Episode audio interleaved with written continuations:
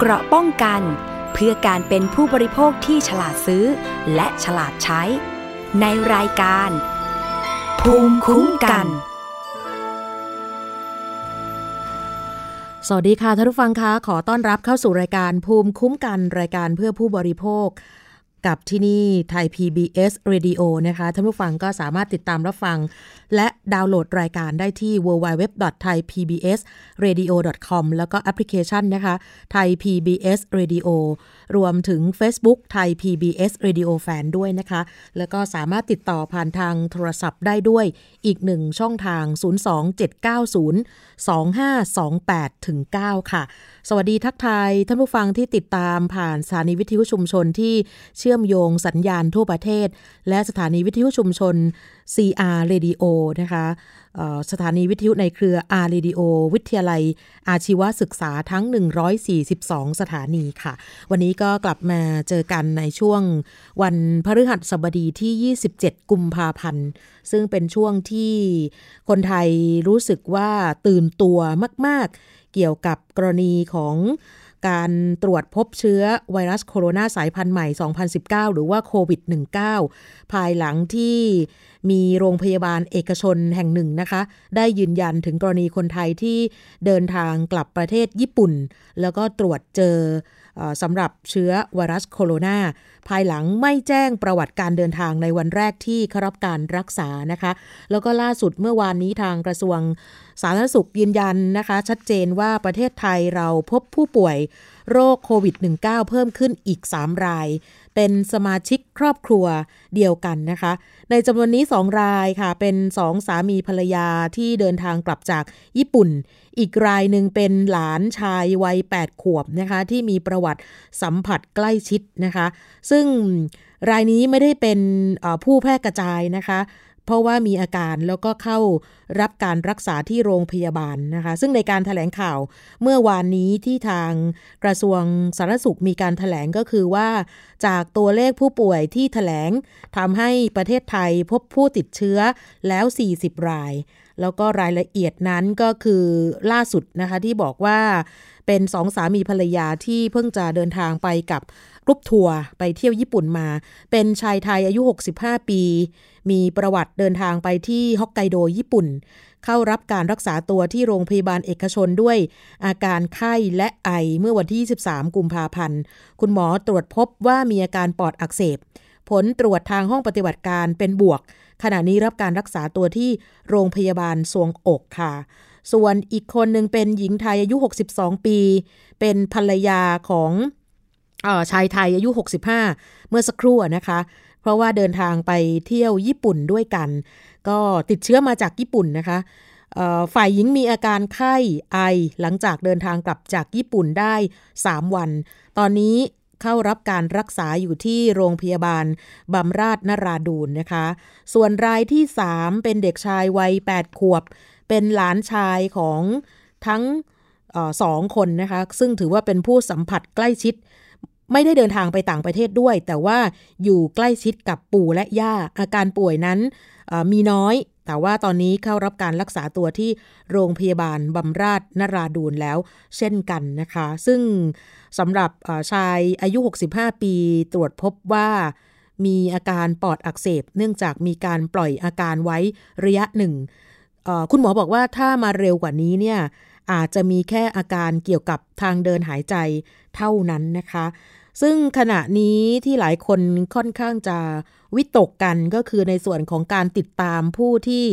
สัมผัสใกล้ชิดกับสองสามีภรรยา โดยเฉพาะคนที่นั่งเครื่องบินลำเดียวกันนะคะ ที่เดินทางมาถึงสนามบินดอนเมืองเมื่อวันที่ 20 กุมภาพันธ์ ขณะนี้มีการติดตามได้ร้อยเปอร์เซ็นแล้วนะคะ ผู้ร่วมทริป แล้วก็ผู้ที่อยู่ในเที่ยวบินเดียวกัน อาการก็ยังคงอยู่ในภาวะปกติค่ะเมื่อวานนี้ท่านปลัดกระทรวงสาธารณสุขนะคะ บอกว่ายังไม่มีผู้ป่วยที่เป็นผู้แพร่กระจาย ซึ่งสามารถรู้ว่าผู้ป่วยรายนี้มีต้นกำเนิดจากต่างประเทศ แล้วก็รู้ว่าติดต่อยังไง ก็ทำให้การติดตามนั้นทำได้ดีขึ้นนะคะ ยืนยันว่าขณะนี้ประเทศไทยยังอยู่ในระยะที่ 2 ค่ะ เพราะว่ายังไม่เกิดการระบาดในประเทศนะคะ นี่ก็อยากจะให้ทุกท่านนั้นเนี่ยอย่าตกใจอย่าตระหนกแล้วก็ คือหลายท่านอาจจะกังวลมากจนเกินไป โดยเฉพาะเมื่อวานนี้มีการสั่งปิดโรงเรียนของน้องอายุ 8 ขวบ แล้วก็ที่ทำงานของคุณพ่อของน้องซึ่งเป็นธนาคารแห่งหนึ่งนะคะอยู่ใกล้ๆ แถวดอนเมืองก็มีการปิดไปด้วยนี่นะคะ ประมาณ 3 วัน แต่ว่าโรงเรียนนั้นปิด 14 วันนะคะ ซึ่งขณะนี้เนี่ยจริง ๆ ถามว่าการที่เขา ไม่บอกกับแพทย์ตอนที่ไปโรงพยาบาลครั้งแรกเนี่ยนะคะทำให้หลายคนนั้นกังวล แล้วก็มีอัตราโทษไหม เดี๋ยวต้องลองดูทางกระทรวงสาธารณสุขก่อนนะคะ เพราะว่าเมื่อวานผู้สื่อข่าวก็พยายามที่จะสอบถาม ว่าทำไมถึงมีการปิดประวัติทำไมถึงไม่บอกทำไมวันแรกถึงไม่แจ้งอะไรประมาณนี้นะคะ ซึ่งโรงพยาบาลเอกชนที่ว่านั้นสุดท้ายก็ ทราบก็คือโรงพยาบาล B Care Medical Center นะคะ เมื่อวานนี้ก็มีการออกเอกสารชี้แจง กรณีของผู้ป่วยที่ติดเชื้อไวรัสโควิด -19 นะคะว่าเป็นชายไทยที่เข้ารับการรักษาตัวที่โรงพยาบาล มาโรงพยาบาลครั้งแรก 23 กุมภาพันธ์นี้มีไข้และอาการไอ แล้วก็ครั้งแรกปฏิเสธ ประวัติการเดินทางไปต่างประเทศ แล้วก็เบื้องต้นคุณหมอก็วินิจฉัยว่าเป็นปอดอักเสบ ก็เลยรับการรักษาตัวไว้ในโรงพยาบาล ต่อมาแพทย์ผู้เชี่ยวชาญด้านโรคปอดเข้าตรวจอาการ แล้วก็สอบถามประวัติเพิ่มเติม ถามอีกครั้งหนึ่งว่าไปต่างประเทศมาหรือไม่ ครั้งที่สองผู้ป่วยก็ยังปฏิเสธอยู่นะคะ แต่ว่าต่อมาในช่วงสาย ก็มีการเปิดเผยประวัติว่า เดินทางไปญี่ปุ่นมาซึ่งโรงพยาบาลก็เลยแจ้งไปที่สถาบันป้องกันควบคุมโรคเขตเมือง แล้วก็สุดท้าย ย้ายผู้ป่วยท่านนี้เข้ารักษาในห้องความดันลบ แล้วก็ส่งตรวจเชื้อโควิดทันที ผลการตรวจเบื้องต้นที่ออกมาในช่วงเย็นของวันที่ 14 ที่ผ่านมาพบว่ามีเชื้อโควิด -19 แล้วก็ปัจจุบันก็ส่งตัวไปรักษาต่อที่โรงพยาบาลโรคสวงอกเรียบร้อยนะคะ เพราะฉะนั้นทางโรงพยาบาลบีแคร์ก็ชี้แจงนะคะว่า กรณีนี้ก็ส่งผลให้บุคลากรทั้งแพทย์พยาบาล และเจ้าหน้าที่ของโรงพยาบาลกลุ่มสัมผัส ที่ใกล้ชิดผู้ป่วยรายนี้ มีความเสี่ยงต่อการติดเชื้อประมาณ 30 คนค่ะ ทั้งหมด 30 คนนี้ได้รับการตรวจ PCR แล้ว แล้วก็มีการตรวจเลือดเบื้องต้นแล้ว ปรากฏว่าผลตรวจเป็นลบ ไม่พบเชื้อไวรัสนะคะ แต่ว่ายังคงต้องมีการตรวจซ้ำในช่วง 7-14 วัน แล้วก็ทางโรงพยาบาลอนุญาตให้บุคลากรทั้ง 30 คนกลุ่มนี้นะคะ หยุดงานไปสังเกตอาการที่บ้าน รวมทั้งมีการทำความสะอาดด้วยน้ำยาฆ่าเชื้อโรค แล้วก็งดรับผู้ป่วยในหอผู้ป่วยด้วยนะคะ ส่วนธนาคารธนาชาติก็มีการออกเอกสารชี้แจงเหมือนกัน เพราะว่ามีสมาชิกในครอบครัวของพนักงานติดเชื้อนะสำหรับ มีการยืนยันข้อมูล ก็คือว่าจำเป็นต้องปิดธนาคาร ธนาชาติสาขาดอนเมืองนะคะ ซึ่งธนาคารก็ระบุว่าภายหลังทราบข้อมูล ทางธนาคารก็ปิดสาขาทันที แล้วก็ทำความสะอาดฆ่าเชื้อเป็นกรณีพิเศษแล้ว แล้วก็ให้พนักงานรายนี้ตรวจสุขภาพกับโรงพยาบาล แล้วก็ได้รับการยืนยันว่าขณะนี้ไม่ติดเชื้อนะคะ ซึ่งพนักงานรายนี้ก็เป็นคุณพ่อของน้องอายุ 8 ขวบ แล้วก็เป็นลูกของ คุณลุงคุณป้าที่เดินทางไปญี่ปุ่นนั่นแหละค่ะพนักงานให้ธนาคารให้พนักงานหยุดงานแยกตัวเอง เพื่อเฝ้าระวัง 14 วันนะคะ ส่วนน้อง 8 ขวบนะคะที่ไปโรงเรียน 1 วัน เมื่อวานนี้หลายคนก็กังวลโดยเฉพาะพ่อแม่ผู้ปกครองที่เรียนอยู่ในโรงเรียนเดียวกันกับน้องนะคะ นั่นก็คือโรงเรียนพระหฤทัยดอนเมืองนะคะ ก็เป็นที่ทราบกันแล้วว่า เรื่องนี้จะดำเนินการอย่างไรบ้าง เมื่อวานคุณหมอค่ะ ท่านผู้อำนวยการกองโรคติดต่อทั่วไป จากกรมควบคุมโรคติดต่อนะคะนายแพทย์โสพลเอี่ยมสริท้าวรบอกว่า ทีมสอบสวนโรคได้ลงพื้นที่ไปที่โรงเรียนดังกล่าวแล้วนะคะ แล้วก็จากการตรวจสอบพบว่าเด็กชายวัย 8 ขวบคนนี้ อยู่เฉพาะในพื้นที่ของห้องเรียนห้องเดียว ห้องเรียนนั้นมีนักเรียน 50 คน ผู้ปกครองและครูตัดสินใจ ให้นักเรียนในห้องหยุดเรียนไป 14 วัน เพื่อสังเกตอาการ แล้วก็ลดโอกาสการแพร่เชื้อ ซึ่งยืนยันว่าขณะนี้ทางกระทรวงสาธารณสุขมีรายชื่ออยู่ทุกคนนะคะเพื่อการติดตาม โดยกำชับไม่ให้เดินทางไปที่อื่นนะคะ ส่วนโรงเรียนพระฤทัยดอนเมืองก็มีการประกาศหยุดเรียน ตั้งแต่เมื่อวานนี้นะคะ ส่วนประถมศึกษาและมัธยมปลายจะกลับมาสอบปลายภาคอีกทีหนึ่งในวันที่ 2 มีนาคม ส่วนชั้นเรียนประถมศึกษา ห้องเดียวกับที่มีเด็กชายวัย 8 ขวบติดเชื้อโควิด -19 จะกลับมาสอบในวันที่ 10 มีนาคมค่ะ เอาเป็นว่าตอนนี้นะคะทางหน่วยงานที่เกี่ยวข้องทั้งหมด ร่วมกันลงพื้นที่ที่โรงเรียน แล้วก็มีการสอบสวนโรคเก็บตัวอย่าง นักเรียนที่เป็นกลุ่มสัมผัสโดยตรง ว่าอาจจะมีความเสี่ยงสูง ซึ่งเป็นนักเรียนในชั้นเดียวกับผู้ป่วยนี่นะคะ ประมาณ 30 ราย ครู 11 ราย ให้ติดตามอาการ 14 วัน แล้วก็กำชับว่าต้องทำความสะอาดที่พักอาศัย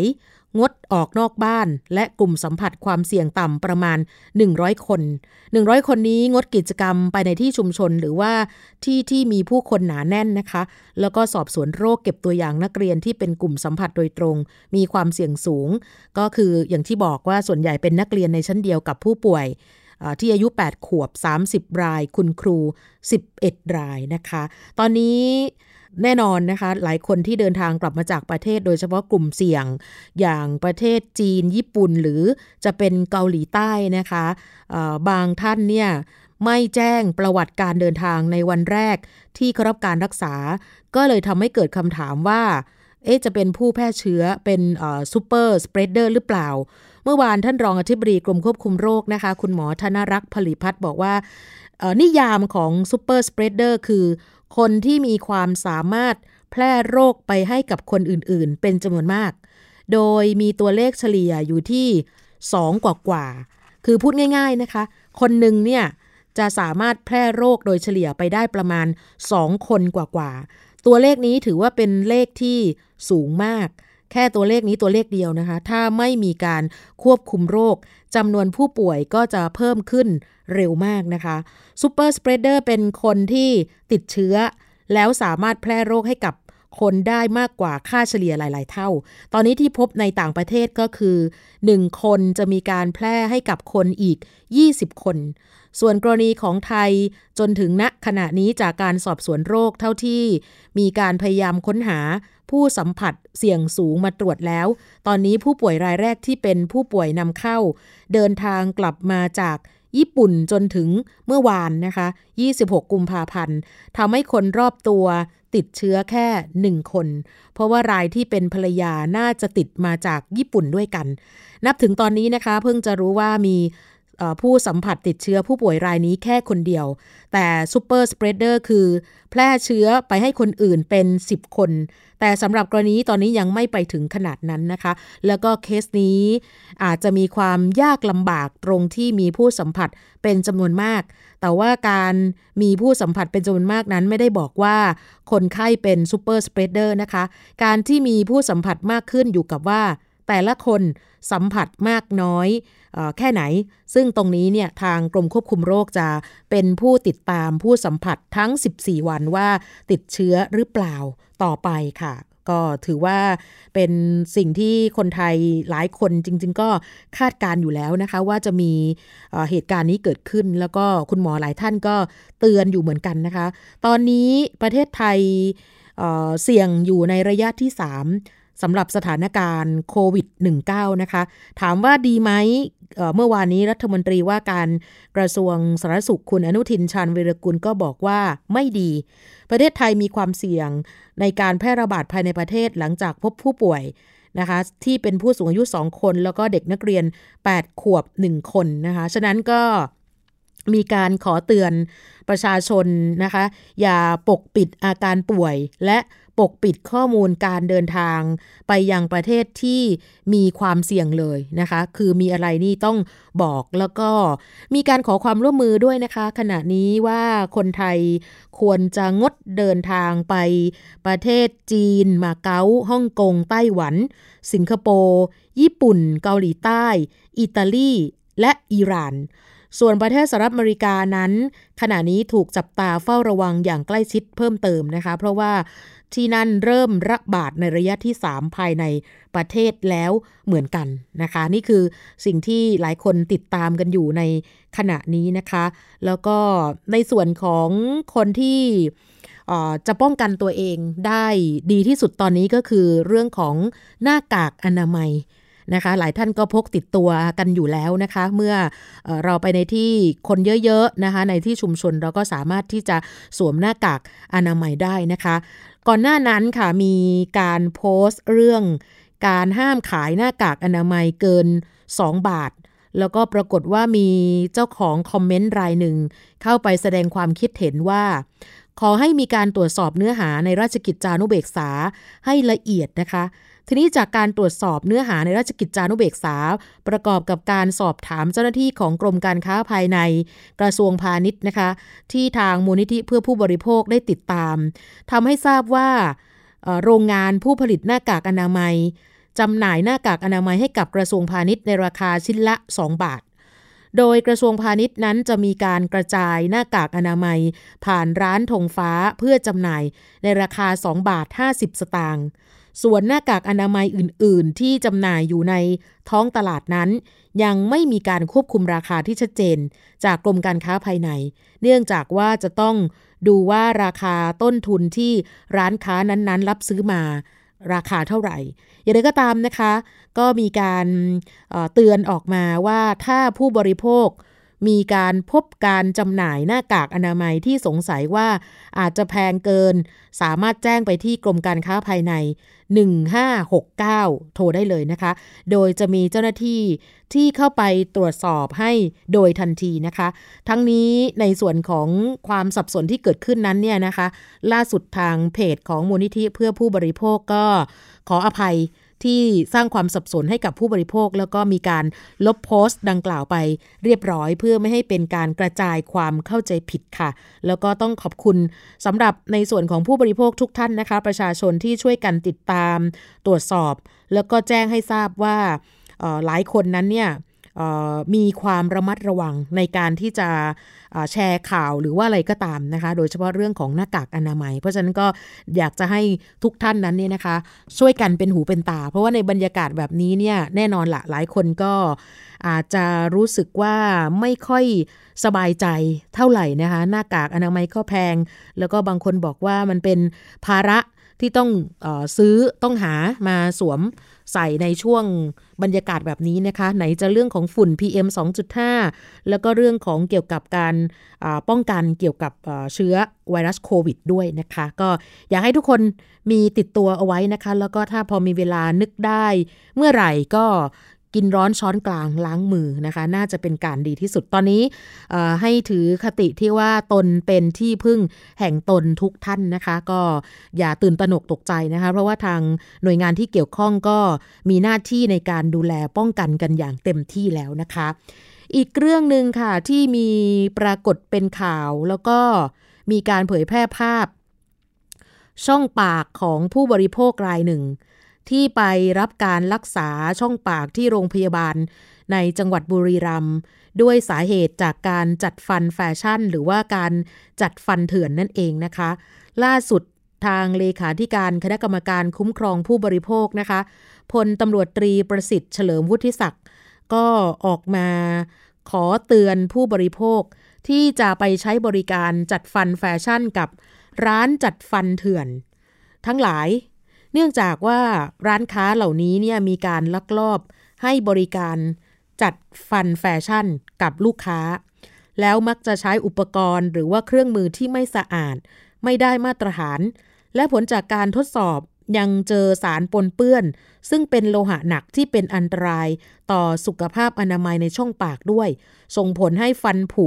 ฟันผิดรูป แล้วก็อาจจะติดเชื้อ จนเป็นอันตรายถึงชีวิตได้นะคะ ทั้งนี้คณะกรรมการคุ้มครองผู้บริโภคนั้น ได้มีคำสั่งออกมาเรื่อง ห้ามขายสินค้าอุปกรณ์ จัดฟันแฟชั่นผู้ใดฝ่าฝืนขายสินค้าอุปกรณ์ จัดฟันแฟชั่นนั้นต้องระวังโทษจำคุก ไม่เกิน 3 ปี หรือปรับไม่เกิน 6 0 0 0 0 0บาท หรือทั้งจำทั้งปรับนะคะ ใครที่พบเห็นการให้บริการดังกล่าว ขอให้โทรแจ้งเบาะแสได้เลยนะคะ ที่สายด่วนสคบโทร 1166 ค่ะ 1166 นะคะ เพราะว่าวัยรุ่นบางครั้งเนี่ยอาจจะ คิดว่าราคาถูกแล้วก็มันง่าย ไม่ต้องรอคิวนาน ปรากฏว่าก็ไปใช้บริการกันค่อนข้างเยอะพอสมควรนะคะ สุดท้ายแล้วเนี่ยก็มีปัญหาเรื่องของสุขภาพในช่องปากนะคะ ใครที่เห็นภาพนั้นก็รู้สึกว่าน่าเห็นใจอย่างยิ่งเลยนะคะ คือฟันเนี่ย ผิดรูปนะคะ คือเหมือนกับว่าเป็นฟันที่เสียหมดไปทั้งปากเลยนะคะ ด้วยสาเหตุจากการไปจัดฟันแฟชั่น โดยที่ไม่ได้ผ่านทันตแพทย์ผู้เชี่ยวชาญนะคะ ก็น่าเห็นใจก็อยากจะเตือนนะคะ คุณพ่อคุณแม่ก็พยายามที่จะบอกลูกหลานด้วยนะคะว่าราคาเนี่ยอาจจะถูกจริง แต่ว่ามันไม่ใช่เป็นอุปกรณ์ทางการแพทย์ก็คือเป็นอุปกรณ์ที่เขาคิดค้นขึ้นมาเพื่อ เป็นแฟชั่นเท่านั้นเองนะคะ ก็เป็นเรื่องใหญ่เนาะสำหรับคนที่อยากจะสวยแล้วก็อยากจะฟันสวยงาม แต่ว่าลืมไปว่านั่นมันเป็นการทำแบบเถื่อนแล้วก็ผิดกฎหมายด้วยนะคะ เราจะพักกันสักครู่ก่อนนะคะ เดี๋ยวกลับมาในช่วงหน้ากันต่อค่ะ เกราะป้องกันเพื่อการเป็นผู้บริโภคที่ฉลาดซื้อ และฉลาดใช้ ในรายการ ภูมิคุ้มกันไ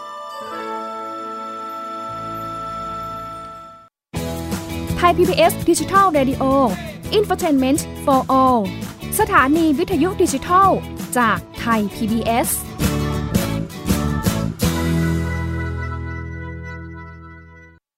อยู่ที่ไหนก็ติดตามเราได้ทุกที่ ผ่านช่องทางออนไลน์จากไทย PBS ดิจิทัล Radio ทั้ง Facebook Twitter Instagram และ YouTube Search คำว่าไทย PBS Radio แล้วกดไลค์หรือ Subscribe แล้วค่อยแชร์ กับคอนเทนต์ดี ๆ ที่ไม่อยากให้คุณพลาดอ้อเรามีให้คุณฟังผ่านพอดแคสต์แล้วนะ วันนี้การดูข่าวของคุณจะไม่ใช่แค่ในทีวี ไทย PBS ให้คุณดูข่าวได้หลากหลายช่องทาง ถูกน้ำท่วมเต็มพื้นที่ เว็บไซต์ www.thaipbs.or.th/news Facebook Thai PBS News Twitter @thaipbsnews YouTube Thai PBS News ไหลล้นทะลักเข้ามานะกดติดสนันการข่าวพร้อมๆกับหน้าจอไร้ขีดจำกัดเรื่องเวลา เข้าถึงรายละเอียดได้มากกว่า ไม่ว่าจะอยู่ณจุดไหน ก็รับรู้ข่าวได้ทันที ดูสดและดูย้อนหลังได้ทุกที่ กับ 4 ช่องทางใหม่ข่าวไทย PBS ข่าวออนไลน์ ฉับไวในมือคุณ ที่คุณอย่ามาถามอะไรที่ search เจอใน Google เออ ถามกูรูในสิ่งที่ Google ไม่มี TCAS keyword สำคัญเลย TCAS คือระบบการคัดเลือกค่ะ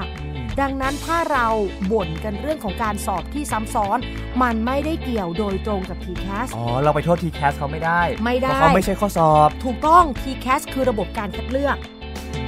อยากให้ฟังจะได้รู้จากกูรูด้านการศึกษา โดยนัทยาเพชรวัฒนา และวรเกียดนิ่มมาก ในรายการทีคุณ t c a s ทุกวันเสาร์ 16 นาฬิกา ทางไทย PBS Digital Radio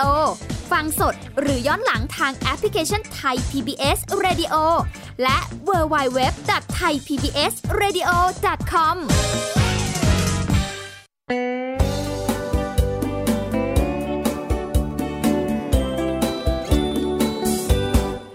บอกเล่าข่าวสารที่เป็นประโยชน์ เกษตรกรไทยรู้เท่า ตั้งรับปรับตัวกับความเป็นไป วิถีชีวิตไทย มีภูมิคุ้มกันเกษตรบ้านเรา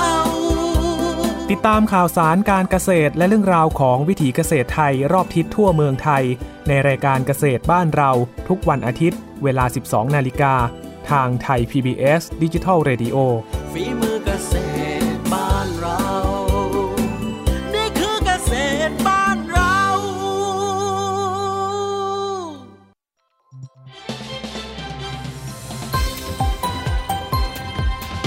ณกำลังรับฟัง ไทย PBS ดิจิทัล Radio วิทยุข่าวสารสาระ เพื่อสาธารณะและสังคม เกราะป้องกัน เพื่อการเป็นผู้บริโภคที่ฉลาดซื้อ และฉลาดใช้ ในรายการ ภูมิคุ้มกัน รายการภูมิคุ้มกันนะคะ รายการเพื่อผู้บริโภคค่ะสำหรับข่าวเพื่อผู้บริโภคนะคะ มีการเตือนให้ระวังเป็นระยะระยะนะคะ เวลาที่ทุกๆทท่านไปซื้อของที่ห้างสรรพสินค้าหรือว่าที่ไหนก็ตามนะคะ ขอให้ดูป้ายราคา แล้วก็มีการตรวจสอบรายการสินค้าให้ดีๆนะคะ เพื่อจะไม่เกิดปัญหาขึ้นภายหลังนะคะ ซึ่งขณะนี้เนี่ยมีการเตือนว่าเวลาไปซื้อของเนี่ยนะคะ เนื่องจากว่ามีการแจ้งมาจากผู้บริโภคว่า ซื้อสินค้าประเภทอุปกรณ์ไฟฟ้า อย่างเช่นพวก รางปลั๊กไฟที่ห้างสรรพสินค้าแห่งหนึ่งนะคะ ปรากฏว่าตรงป้ายขายสินค้าเนี่ยแสดงราคาว่า ราคาขาย 199 บาท แต่ว่าเมื่อไปจ่ายเงินที่เคาน์เตอร์กลับพบว่า ราคาสินค้าประเภทนี้ 259 บาทซึ่งไม่ตรงกับป้ายราคาที่ติดอยู่ ตรงชั้นวางขายสินค้า ผู้บริโภคก็เลยไปพบกับพนักงงานขายเพื่อมีการตรวจสอบราคาแล้วก็แก้ไขปัญหาทันที เพราะฉะนั้นถ้าท่านผู้ฟังนะคะ หรือว่าผู้บริโภคพบปัญหาให้ดำเนินการดังต่อไปนี้นะคะ ดูชื่อผลิตภัณฑ์ที่ซื้อนะคะกับป้ายให้ชัดเจนว่า ใช่สินค้าที่ตรงป้ายหรือไม่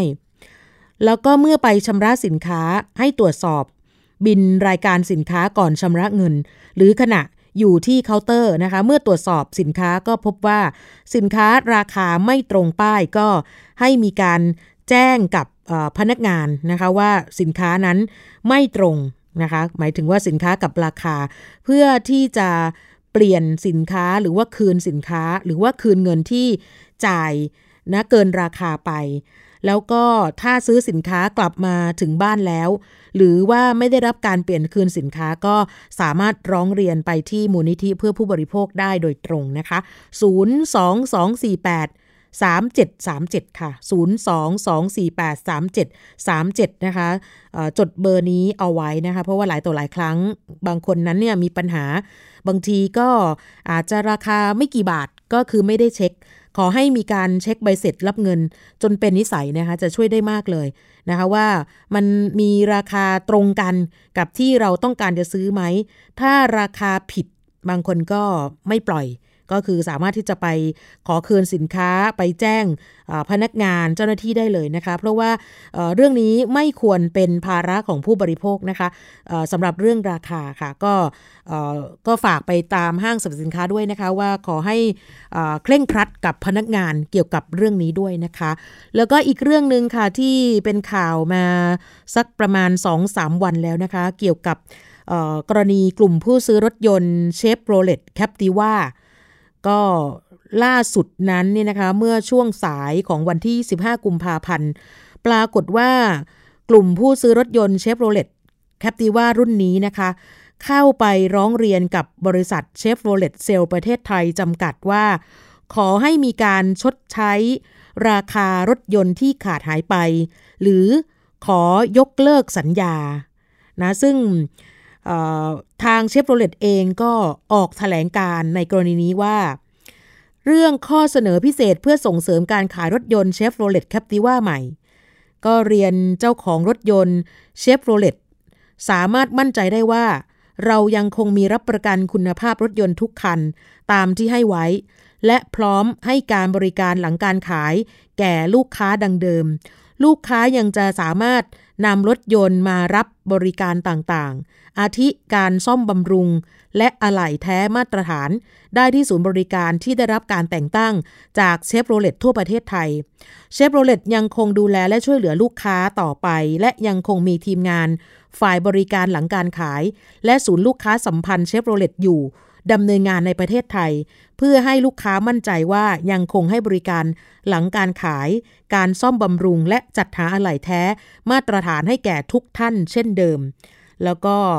ท้ายของแถลงการณ์ของบริษัทเชฟโรเลตเขาบอกว่า ขออภัยในความไม่สะดวกที่อาจจะเกิดขึ้นกับลูกค้าในกรณีนี้ได้ ซึ่งข้อเสนอพิเศษเพื่อส่งเสริมการขายนี้ มีผลตั้งแต่วันที่ 18 กุมภาพันธ์ 2563 เป็นต้นไป ข้อเสนอพิเศษนี้ใช้กับแคมเปญการขายปลีก และการขายสินค้าในราคาพิเศษ ซึ่งเป็นไปตามขอบเขตที่กฎหมายกำหนด ดังนั้นบริษัทจึงไม่สามารถดำเนินการตามคำร้องขอ เพื่อให้ชดเชยแก่ท่านในกรณีนี้ได้ค่ะ นี่คือสิ่งที่ทางเชฟโรเลตออกแถลงการ ก่อนหน้านี้ก็คือมี กลุ่มผู้ซื้อจำนวนหนึ่งนะคะหลายร้อยคันด้วยค่ะ เขาบอกว่าโอ้ซื้อในราคาเป็นล้านเลยนะคะ แต่ว่าพอจู่ๆมาวันที่ 18 กุมภาพันธ์เนี่ยมีการลดราคาไปครึ่งหนึ่งนะคะ ก็คือส่วนลดประมาณ 5 0 0แสนบาทต่อหนึ่งคัน ซึ่งกลุ่มผู้บริโภคที่ซื้อไปเมื่อปีที่แล้วประมาณสักปลายปีเนี่ยเขาบอกว่า ก็ถือว่าได้รับผลกระทบจากการลดราคาของรถยนต์รุ่นนี้ ก็เลยไปยื่นหนังสือเรียกร้องให้บริษัทเชฟโรเลตเซลประเทศไทย ชดใช้ราคารถยนต์ที่ขาดหายไป หรือขอเลิกสัญญานะคะ แต่ว่าพอไปอ่านจากทางที่เชฟโรเลตออกแถลงการก็เข้าใจได้ เดี๋ยววันนี้ทางสคบนะคะจะมีการถแถลงเรื่องนี้ในช่วงเวลา 13 นาฬิกา หรือบ่ายโมงในวันนี้นะคะ เดี๋ยวลองดูค่ะว่าทางสำนักงงานคณะกรรมการคุ้มครองผู้บริโภคนั้นเนี่ยนะคะจะให้ความเห็นเกี่ยวกับเรื่องนี้อย่างไรนะคะ เพราะว่าดูทีท่าของคนที่เป็นตัวแทนผู้ซื้อรถยนต์เชฟโรเลตก่อนหน้านี้ไปนี่นะคะ เขาก็บอกว่ารู้สึกไม่ได้รับความเป็นธรรม กับการซื้อรถยนต์รุ่นดังกล่าว ก่อนที่จะประกาศลดราคา แล้วก็ดูแล้วได้รับความเสียหายเป็นอย่างมากจากมูลค่ารถยนต์ที่ลดลง โดยการกระทำดังกล่าวของบริษัทเชฟโรเลตเซลประเทศไทย ถือเป็นการกระทำโดย ไร้ซึ่งความยุติธรรมต่อผู้บริโภค ขัดต่อหลักกฎหมาย ความสงบเรียบร้อยและศีลธรรมมันดีงาม ตลอดจนขัดต่อหลักธรรมาภิบาลของผู้ประกอบการ แม้ว่าบริษัทจะอ้างว่า จะดูแลลูกค้าที่ซื้อรถยนต์ รุ่นนี้ไปแล้วตามสัญญาการรับประกันทุกประการก็ตาม ก็ย่อมไม่อาจจะเชื่อได้ว่าคำสัญญานั้นจะคงมั่น ด้วยเหตุแห่งบริษัทได้ขายกิจการและย้ายฐานการผลิตออกจากประเทศไทยไปแล้ว อีกทั้งมูลค่ารถยนต์ที่ลดลงเป็นอย่างมาก ส่งผลกระทบต่อการผ่อนชำระของคนที่ซื้อรถไปก่อนหน้านี้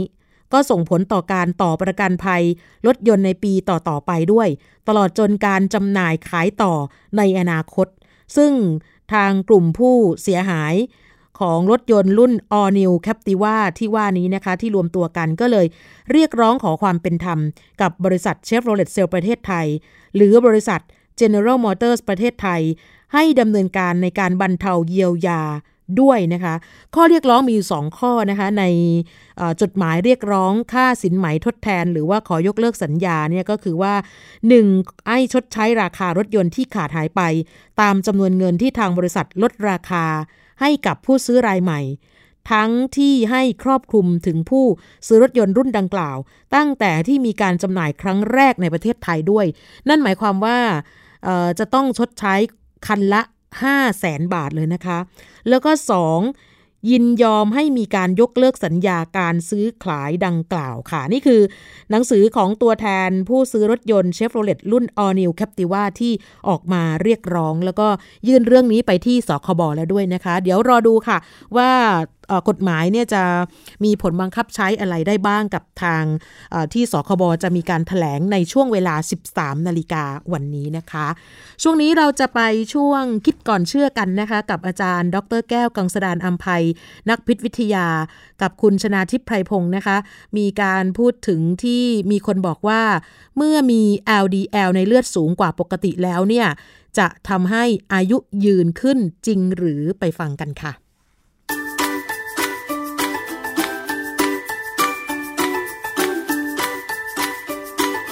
ช่วง คิดก่อนเชื่อเ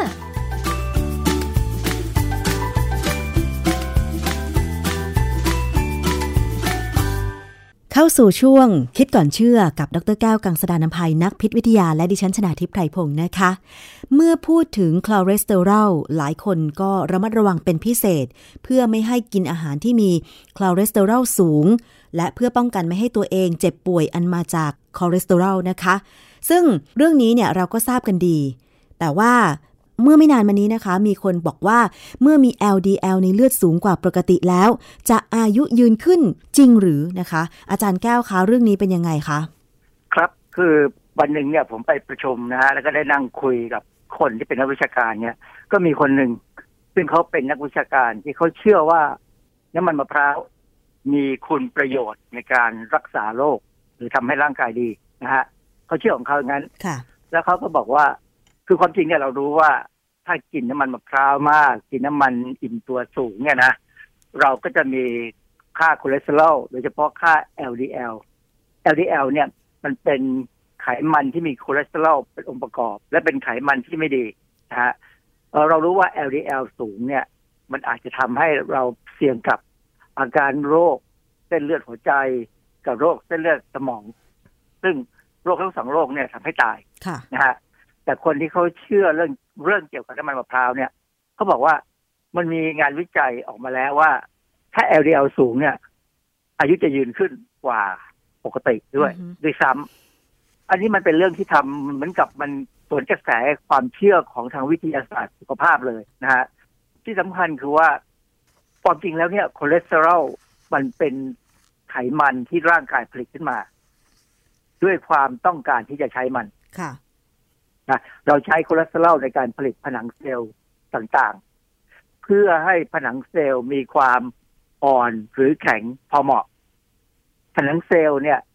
มันจะนิ่มหรือมันจะแข็งหรือมันจะอะไรก็ตามเนี่ยมันขึ้นอยู่กับองค์ประกอบโดยเฉพาะไขมันค่ะนะฮะซึ่งเราเคยพูดเรื่องนี้ไปแล้วว่า ไขมันที่จะเป็นองค์ประกอบของผนังเซลล์เนี่ยต้องพอเหมาะ มีอิ่มตัวส่วนหนึ่งไม่อิ่มตัวส่วนหนึ่ง แล้วจะมีคอเลสเตอรอลมาช่วยด้วยค่ะ แบบเนี้ยนะ ดังนั้นเนี่ยคอเลสเตอรอลเนี่ย จะไม่เคยมีปริมาณสูงในเด็กเล็กค่ะๆหรือหรือคนที่กำลังเจริญเติบโตเหตุผลเพราะว่าร่างกายเอาไปใช้หมดเลย เอาไปใช้สร้างเซลล์ เอาไปใช้ในงานต่างๆนะฮะแต่ว่าคนสูงอายุแล้วเนี่ย เซลล์มันไม่ค่อยได้สร้าง ส่วนใหญ่มันมีแต่จะถูกทำลายไป มันก็ค่อยเสื่อมไปชราไปเรื่อยๆนะแต่เป็นธรรมชาติค่ะ ดังนั้นแต่ว่าถ้าร่างกายที่ยังสร้างคอเลสเตอรอลได้เท่าเดิมค่ะหรือเรากินเข้าไปเท่าเดิมเนี่ย ปริมาณมันย่อมจะสูงขึ้นค่ะ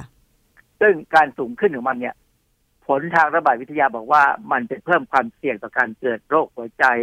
โรคเกี่ยวกับเส้นเลือดสมองอะไรอย่างเงี้ยนะค่ะทีนี้พอมีคนพูดแบบสวนทางเนี่ยผมก็เลยสงสัยว่าเอ๊ะทำไมเขาถึงพูดจากนั้น ก็เลยไปค้นหาข้อมูลในเว็บปรากฏว่ามันมีฝรั่งเนี่ยพูดเรื่องนี้ ในเว็บเช่น Daily Mail นะ Guardian Independent Telegraph พวกนี้เป็นเว็บข่าวทั้งนั้นน่ะ ที่จับประเด็นมาแล้วก็เขียน ฝรั่งที่เขียนเว็บพวกเนี้ยเขาไปเจอบทความชื่บทความหนึ่งตีพิมพ์ในวารสาร BMJ Open ปี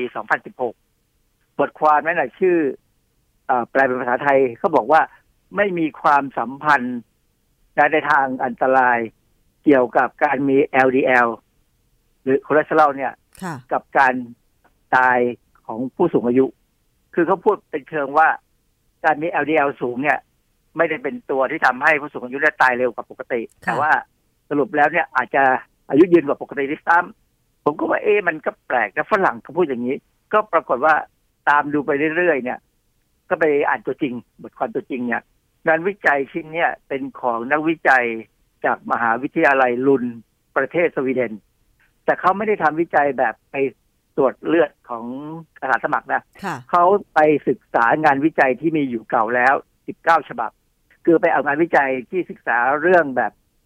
LDL มีผลไหมกับการตายก่อนกำหนดเนี่ยนะค่ะเอามานั่งดู 19 ฉบับ เอ่องานวิจัยพวกนี้ก็จะเกี่ยวกับ LDL กับความเสี่ยงของคนที่อายุเกิน 60 แล้วจะตายเร็วตายช้า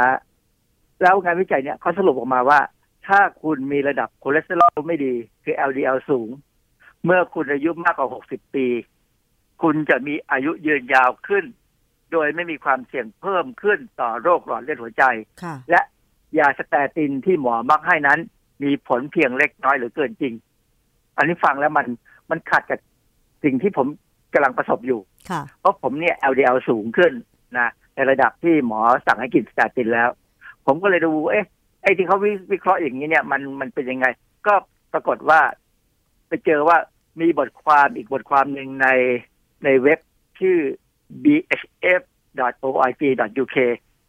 นะเว็บนี้เป็นเว็บเกี่ยวกับทางด้านทางการสุขภาพเหมือนกันนะฮะเขามีบทความที่เขาไปอ่านงานวิจัยชิ้นนั้นชิ้นเดียวกันเนี่ย แล้วเขาวิจารณ์ว่ามันมีข้อบกพร่อง ในการศึกษาของงานวิจัยชิ้นนั้น แล้วเขาก็อธิบายว่ามันบกพร่องตรงไหนนะฮะอันนี้อาจจะเป็นวิชาการนิดนึงเขาบอกว่าในการศึกษาของบทความของนักวิจัยสวีเดนเนี่ยเขาดู 19 การศึกษา แต่ปรากฏว่าจำนวนผู้เข้าที่เป็นอาสาสมัครนับรวมใน 19 การศึกษาเนี่ย เกือบ 70,000 คนเนี่ย มาจาก 9 การศึกษาเท่านั้นเองค่ะส่วนอีก 10 การศึกษาเนี่ยมีมีอาสาสมัครก็ทั้งน้อยนะเพราะฉะนั้นเนี่ย มันจะเห็นว่าถ้า9การศึกษาเนี่ย ออกมาในแนวหนึ่งเนี่ย มันจะทำให้งานวิจัยเนี่ยเบ้ไปข้างเดียวค่ะ อันนี้เป็นปัญหาหนึ่งทางด้านสถิตินะฮะแล้วจากนั้นเขาก็มาเจอว่าในงานวิจัยที่นักวิจัยชาวสวีเดนไปดูเนี่ย มันมีบทความอยู่บทความหนึ่งในวารสาร Scandinavian Journal of Primary Healthcare ก็คือ Primary Healthcare ก็คือไอสารสมบูรณ์ฐานอะไรพวกนี้นะ เป็นบทความที่ตีพิมพ์ในกลุ่ม ประเทศสแกนดิเนเวียน แต่ก็เป็นวารสารนานาชาติ คือไปอ่านตัวจริงเนี่ยนะเขาบอกว่า ในความเป็นจริงแล้วเขาบอกว่าระดับคอเลสเตอรอลไม่ได้มีผลต่อการตายเร็วกว่าปกติ และยังกล่าวว่าการที่คนไข้ไม่ตายเร็วกว่าปกตินั้น เพราะได้กินยาสเตตินนึกออกไหมว่า ตัวงานวิจัยที่นักวิจัยจากมหาวิทยาลัยลุนด์สวีเดนเนี่ยเอาไปอ้างเนี่ยเขาเอาเฉพาะบางส่วนของผลสรุปไปพูด แต่เขาไม่ได้พูดว่าการที่คนไข้ซึ่งมี LDL สูงเนี่ย ตายช้าหรือตายไม่ดีไม่ได้ตายเร็วคนปกติเนี่ยเขาได้กินยาสเตตินไปแล้ว คือมีการรักษาไปบางส่วนแล้วนะฮะเขาบอกว่าการที่คนนักวิจัยที่สวีเดนเนี่ยมาพูดแบบที่บอกว่าคอเลสเตอรอล LDL ไม่มีปัญหาเนี่ย เป็นเพราะว่าหนึ่งในกลุ่มที่เขาทำวิจัยเนี่ย เป็นคนที่ต่อต้านการใช้ยาสเตตินนะคือยาสเตตินเนี่ยมันเป็นยาที่บางครั้งเนี่ยพอใช้แล้วเนี่ยมันปวดกล้ามเนื้อ ผมเคยกินตัวหนึ่ง ว่าสมัยสองสามปีที่แล้วเนี่ยนะเมื่อยเมื่อยมาก เมื่อยจนต้องหยุดกินตอนนั้นหมอก็ให้กินเพราะว่าผมก็มี LDL สูงพอสมควรพอบอกหมอว่าเมื่อยหมอก็บอกว่าเอางั้นก็คงต้องไม่กินแล้วล่ะ เพราะว่ามันมันไม่มียาตัวไหนที่กินแล้วไม่เมื่อยนะฮะก็ให้พยายามคุมอาหารแล้วกันออกกำลังกายด้วยคือผมปกติผมก็ออกกำลังกายนะคุมอาหารก็คุมอยู่พอสมควร แต่มันก็มีบางวันที่เผลอใจไปกินกะทิอะไรนะเพราะว่าผมทำแกงกะทิกินเองไง ก็บางทีมันก็อร่อยเกินไปเรากินมากไปนิดนึงหรือว่าบางทีก็กินนู่นกินนี่บ้าง แต่ว่าระยะหลังเนี่ย พอ LDL มันสูงอีกแล้วเนี่ย หมอพอดีเป็นหมอคนใหม่เนี่ยเขามารับช่วงแทนหมอคนเก่าซึ่งเกษียณไปเนี่ยหมอก็บอกว่ามียาสเตตินตัวใหม่ กินแล้วไม่เมื่อยก็ให้ผมมา ผมก็ลองกินดูเออมันก็ไม่ค่อยเมื่อยนะมันก็ไม่ค่อยเป็นตะคริวด้วย ตอนกลางคืนตอนนอนตอนนอนเนี่ยผมว่าแค่เป็นตะคริว ก็ไม่ค่อยเป็นเท่าไหร่ ก็เลยกินไปเรื่อยๆยังไม่ยังไม่ได้ไปดูผลอีกทีถึงคราวหน้านี่ถ้าเจอหมอก็จะดูผลว่าเลือดเป็นยังไง เพราะฉะนั้นการที่มีคนมาพูดว่า LDL สูงและอายุยืนเนี่ยอย่าเพิ่งไปเชื่ออะไรนะฮะมันผิดทฤษฎีแน่ๆเลยหนึ่งสองสิ่งที่เขาเอามาพูดเนี่ยเป็นการฟังนักข่าวต่างประเทศ ซึ่งไปอ่านบทความวิจัย แล้วเอามาเพียงบางส่วน ไม่เอามาครบค่ะคือถ้าไปอ่านตัวจริงลึกๆ เนี่ย เราจะเห็นว่ามันไม่ใช่อย่างนั้น มันเพียงแต่บอกว่าถ้า LDL สูง แล้วมีสเตติน กินยาสเตตินเนี่ยพวกกลุ่มสเตตินเข้าไปเนี่ยก็จะไม่ได้ตายเร็ว หรืออาจจะอายุยืน คือคนคนนักวิไออาสาสมัครหลายๆคนที่เขาไปดูเนี่ย ที่ว่ากินยาสเตตินและ LDL สูงแล้วอายุยืนเนี่ย ส่วนใหญ่พวกนี้ปรับปรุงการกินอาหารและพฤติกรรมพฤติกรรมความเป็นเช่นอาจจะออกกำลังกายบ้าง คือทำหลังจากมีปัญหา มันก็ประคองให้ดีขึ้น แต่ถามว่าพวกนี้จะคนที่เพิ่งมาปรับทีหลังเมื่อต้องกินยาเนี่ย มันจะดีกว่าคนหรือดีเท่าคนปกติที่ออกกำลังกายมันยาวๆไหมคงเป็นไปยากนะฮะอย่างผมเนี่ย ผมออกกำลังกายมา แล้วดูแลเรื่องอาหารมาตั้งแต่ 45 เพราะว่าช่วงนั้นเป็นช่วงที่ผมน้ำหนักขึ้นมาก แล้วผมรู้สึกเดินลำบาก ผมก็เลยปรับปรุงใหม่หมดเลย น้ำหนักก็ลดนะแต่ถามว่า LDL ผมทำไมมันถึงสูง ผมว่ามันเป็นไปตามวัยอะค่ะ อาจารย์ครับเพราะฉะนั้นเนี่ยนอกจากจะไม่หลงเชื่อ การแชร์ข้อมูลที่บางทีอาจจะไปอ่านงานวิจัยจากต่างประเทศแล้วเอามาไม่หมด หรือว่าอาจจะแปลมาไม่ดีแล้วเนี่ยนะคะ เราจะต้องปฏิบัติตัวยังไงเกี่ยวกับเรื่องของการกินอาหารโดยเฉพาะไขมัน ซึ่งหลายคนเนี่ยพอได้ข้อมูลมาแบบนี้ ก็อาจจะเอามาเถียงเอาเป็นเอาตายนะคะ ว่าเนี่ยทำไมเพจนี้นักวิชาการคนนี้ ถึงบอกว่ากินน้ำมันมะพร้าวแล้วดี หรือว่ากินไขมันแล้วดี ถ้ามันสูงกว่าคนปกติจะอายุยืนแบบนี้ค่ะอาจารย์คือบางทีเนี่ยก็พยายามเถียงซึ่งจะสามารถสกัดกั้นข้อมูลเท็จเหล่านั้นได้ไหมคือคือผมเนี่ยนะ ผมไม่ได้กังวลหรือเกลียดกลัวน้ำมันมะพร้าวค่ะหรือกะทิค่ะแต่ผมจะไม่กินน้ำมันหีบยงหีบเย็นแต่ว่าผมมีความรู้สึกว่า มันไม่จำเป็นค่ะผมกินแกงกะทิเท่าที่ผมคิดว่ามันพอหมายความว่าตักคำสองคำช้อนสองช้อน มันก็พอแล้วเพราะแกแกงกะทิส่วนมากเป็นแกงเผ็ดค่ะนะเราก็กินกับข้าวได้ แล้วก็กินกับกับอื่นๆด้วย จะไม่กินข้าวราด ราดแกงกะทิอย่างเดียว อันนั้นอันตราย ผมมีความรู้สึกว่าไขมันมัน มันจะทำให้เราไขมันสูงอีกอันนึงที่สำคัญคือออกกำลังกายให้พอคือเขาบอกว่าเฉลี่ยวันละครึ่งชั่วโมงนะฮะผมก็พยายามดูของผมเนี่ยว่า ผมออกกำลังกายเท่าไหร่เอ่ออเมริกาแนะนำว่าอาทิตย์หนึ่งร้อยห้าสิบนาทีออกกำลังกายเหงื่อซึม ผมก็ดูว่าผมเกือบเกินแน่ๆ เพราะฉะนั้นคนที่ยังไม่เคยตรวจร่างกาย ยังไม่มีปัญหายังไม่อะไรก็ตามเนี่ย พยายามออกกำลังกายไว้นะเท่าที่ทำได้ แต่ว่าต้องให้เหงื่อซึมนะฮะแล้วถ้าหนักได้ก็ดีคือจริง ๆ เนี่ย เรื่องปัญหาของคอเลสเตอรอลสูงในเลือดเนี่ยความจริงมันเป็นไปตามพันธุกรรมค่ะ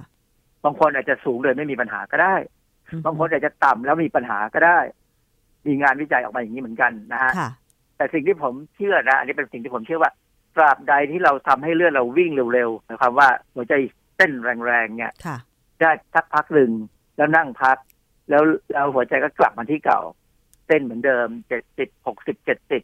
ขึ้นไปร้อยกลับมาหกสิบเจ็ดสิบขึ้นไปร้อยห้าสิบยังได้เลยนะฮะแล้วกลับลงมาได้เนี่ย อันนั้นปกติไม่น่ามีปัญหาอะไร นะแล้วนักวิชาการหลายคนก็เห็นด้วยกับเรื่องแบบนี้ว่า คือถ้าเลือดมันได้วิ่งเร็วๆเนี่ยนะโอกาสที่มันจะมีการตกตะกอนของไขมันของ LDL เนี่ย มันจะน้อยกว่า น้อยกว่าเลือดที่วิ่งไปเรื่อยๆ คนที่ความดันต่ำก็อาจจะเสี่ยงได้เหมือนกัน ไม่ใช่ว่าคนที่ความดันสูงอย่างเดียวจะเสี่ยงค่ะ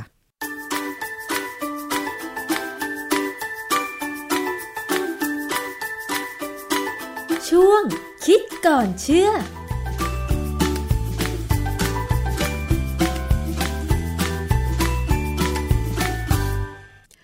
ช่วงคิดก่อนเชื่อกับอาจารย์ ดรแก้วกังสดานอัมภัยนะคะ อาจารย์ก็พูดถึงเรื่องของเอเมื่อมี LDL ในเลือดสูงกว่าปกติแล้วจะทำให้อายุยืนจริงหรือจริง ๆ ก็มีหลายปัจจัยนะคะ ใครที่ฟังแล้วก็ได้ความรู้กันไป เยอะแยะเลยนะคะ ตอนนี้ปัญหาเร่งด่วนแล้วก็เป็นปัญหาสำคัญของผู้บริโภคในยุคปัจจุบันนะคะ คงจะไม่พ้นเรื่องของปัญหาปากท้อง ภาวะเศรษฐกิจที่ค่อนข้างจะฝืดเคือง ค่าใช้จ่ายที่เพิ่มสูงขึ้น แน่นอนค่าใช้จ่ายที่สำคัญของทุกท่านนะคะ คงจะหนีไม่พ้นเรื่องเกี่ยวกับ อาหารที่อยู่อาศัย ค่าบริการขนส่งในการเดินทางไปทำงาน หรือแม้แต่ค่ารักษาพยาบาลนะคะ มีงานวิจัยล่าสุดของสถาบันเพื่อการพัฒนาประเทศไทย หรือว่า TDRI นะคะมีการวิจัยพบว่า ค่าใช้จ่ายรถไฟฟ้าในกรุงเทพมหานครสูงถึง 26 ถึง 28หรือถ้าหากใช้รถปรับอากาศก็จะสูงถึง 15เปอร์เซ็นของรายได้ขั้นต่ำในขณะที่ประเทศฝรั่งเศสจะมีค่าใช้จ่ายเพียง3เปอร์เซ็นลอนดอนประเทศอังกฤษ 5%โตเกียวญี่ปุ่น 9%และสิงคโปร์ 5%ในการใช้รถไฟฟ้าเท่านั้น ซึ่งข้อเท็จจริงในการใช้ชีวิตของแต่ละคนในขณะนี้ ถือว่าแพงกว่านี้อีกมาก ถ้าคิดตั้งแต่ต้องออกจากบ้านนะคะ ต้องใช้มอเตอร์ไซค์ออกมาจากในซอยมาถึงปากซอย แล้วก็นั่งรถเมล์หรือรถตู้กว่าจะถึงรถไฟฟ้า และถ้าหากใช้รถไฟฟ้าสองสาย ผู้บริโภคนั้นต้องเสียค่าใช้จ่ายส่วนแรก ที่เรียกว่าค่าแรกเข้าตั้งแต่ 14 ถึง 16 บาท จากรถไฟฟ้าทุกสายที่ใช้บริการค่ะ แน่นอนปัญหาความไม่เพียงพอของการบริการขนส่งมวลชน ปัญหารถติด การใช้เวลาบนถนน ปัญหาสิ่งแวดล้อม และความไม่แน่นอนของการบริการจากปัญหารถติด ปัญหารถไฟฟ้าราคาแพงก็ทำให้คนกรุงเทพส่วนใหญ่ในปัจจุบันนั้นมีการเดินทางด้วยรถยนต์ส่วนตัวมากถึง 43%เดินทางด้วยรถมอเตอร์ไซค์ 26%และรถขนส่งมวลชน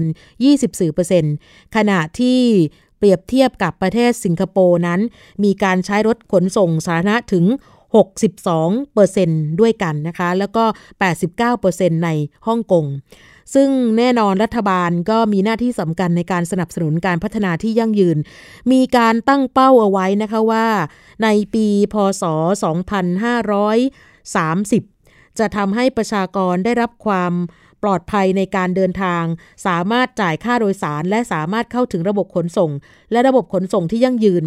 การปรับปรุงความปลอดภัยทางถนน ตัวอย่างที่ดีที่สุดอย่างเช่น โดยการขยายเส้นทางขนส่ง สาธารณะ ให้ตรงกับความต้องการของผู้ที่อยู่ในสถานการณ์เสี่ยง อย่างผู้หญิงเด็กผู้พิการและผู้สูงวัย โดยมีการกำหนดตัวชี้วัดที่สำคัญก็คือ ต้องเพิ่มสัดส่วนของประชาชนที่สามารถเข้าถึงป้ายรถเมล์หรือว่าจุดบริการขนส่งสาธารณะ ในระยะ 0.5 กิโลเมตร หรือว่าประมาณ 500 เมตร เท่านั้นเอง เพื่อเป็นการลดค่าใช้จ่ายของผู้บริโภค ความปลอดภัยในการใช้บริการขนส่งมวลชน การบริโภคที่ยั่งยืน และแน่นอนการแก้ปัญหาฝุ่นพิษ PM 2.5 ที่เป็นปัญหาสุขภาพ รัฐบาลต้องสนับสนุนให้มีการใช้บริการขนส่งมวลชนที่เพิ่มขึ้น และข้อเสนอที่สำคัญของผู้บริโภคในการแก้ไขปัญหาเรื่องนี้นะคะ มีทั้งหมด 5 เรื่อง ทั้งระยะสั้นและก็ระยะยาวด้วยกันนะคะ ซึ่งขณะนี้เนี่ยหลายคนก็เห็นแล้วว่าปัจจุบันนี้เนี่ยนะคะ บางท่านนั้นเนี่ยอาจจะมีการเดินทางโดยการ นั่งรถสาธารณะเพียงอย่างเดียว แล้วก็ที่สำคัญบางท่านนั้นบอกว่ามันไม่สะดวก หรือบางท่านบอกว่าสะดวก แต่ว่าค่าใช้จ่ายนั้นเพิ่มสูงขึ้นมากนะคะ ในการชี้แจงถึงเรื่องของเกี่ยวกับปัญหาเร่งด่วนและปัญหาสำคัญของผู้บริโภคที่ว่านี้นะคะ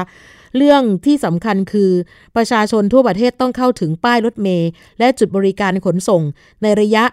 0.5 กิโลเมตร หรือ ถ้าจะเดินก็ไม่ควรเกิน 15 นาที ต้องปรับปรุงระบบขนส่งให้เป็นระบบไฟฟ้า ทั่วประเทศ อันนี้ก็ต้องรออีกประมาณ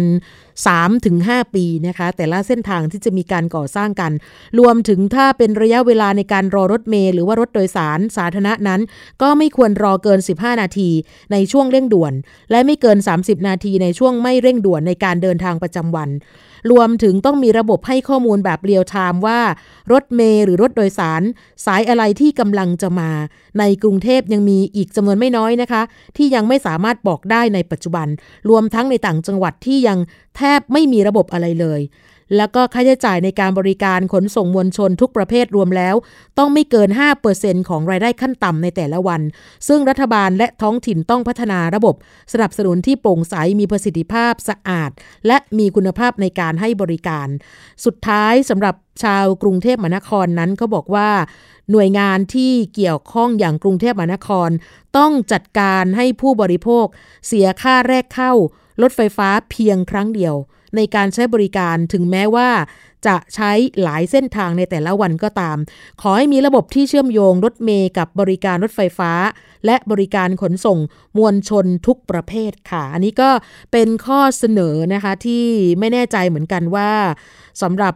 สิ่งที่ประชาชนปรารถนานั้นจะได้รับการตอบสนองหรือไม่ แต่ว่าอย่างน้อยเนี่ยได้มีการนำเสนอไปนะคะแล้วก็ให้ผู้ที่มีหน้าที่มีส่วนเกี่ยวข้องนั้นนำไปพิจารณาว่า ขนส่งมวลชนที่พึงปรารถนาเป็นอย่างไร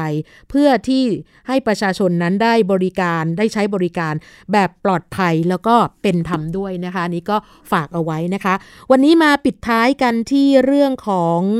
โดยเฉพาะใครที่รู้สึกว่าเออช่วงนี้แหละเป็นช่วงที่น่าจะจับจอง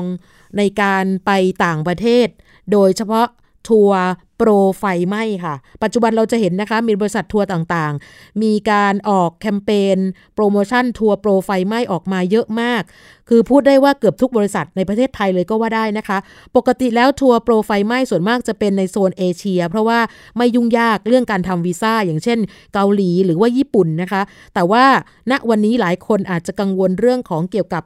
ไวรัสโคโรนาสายพันธุ์ใหม่หรือว่าโควิด -19 นะคะ บางคนก็อาจจะไม่กลัวแล้วก็ใช้โอกาสนี้เนี่ยจะจองเดินทางกันนะคะ ขอให้ทุกท่านนั้นเนี่ยมีการตรวจสอบให้แน่ชัดนะคะว่าเป็นช่วงเวลาไหนวันไหน หรือเดือนไหนพูดง่าย ๆ ก็คือขึ้นอยู่กับดวงจริง ๆ เหมือนกันนะคะ เพราะว่าเป็นโปรแกรมที่ออกมาขายแค่2ถึง3วันก่อนการเดินทาง ดังนั้นเวลาต้องพร้อมมากจริง ๆนะคะ ถ้าใครที่ไม่ว่างจริง ๆ ก็ไม่สามารถไปได้ และที่สำคัญคือขอให้สุขภาพแข็งแรงนะคะ คือมีการส่งต่อกันนะคะว่าช่วงนี้เนี่ยอย่าเห็นแก่ของที่มีราคาถูกนะคะ บางทีอาจจะไม่ถึง 10,000 บาท ไม่กี่พันบาทก็สามารถเดินทางไปเที่ยวญี่ปุ่นหรือเกาหลีได้ แต่ว่าต้องดูความพร้อมเกี่ยวกับสุขภาพของตัวเราเองด้วยนะคะ กายพร้อมใจพร้อม ถ้าทุกอย่างพร้อมหมดนั้นก็ถือว่าสามารถที่จะเดินทางได้ แต่ว่าตอนนี้อย่างที่บอกตั้งแต่ต้นว่าทางการนั้นขอร้องว่าน่าจะต้องมีการหลีกเลี่ยงการเดินทางไปในประเทศที่มีความเสี่ยงจะติดเชื้อโรคไวรัสโควิด -19 19 ด้วยนะคะ วันนี้หมดเวลาแล้วนะคะสำหรับรายการภูมิคุ้มกันของเราค่ะ พรุ่งนี้กลับมาเจอกันกับทางคุณวรลักษ์ได้เช่นเคย สวัสดีค่ะ ติดตามรับฟังรายการย้อนหลังได้ที่เว็บไซต์และแอปพลิเคชันไทย PBS Radio ไทย PBS ดิจิทัล Radio วิทยุข่าวสารสาระ เพื่อสาธารณะและสังคม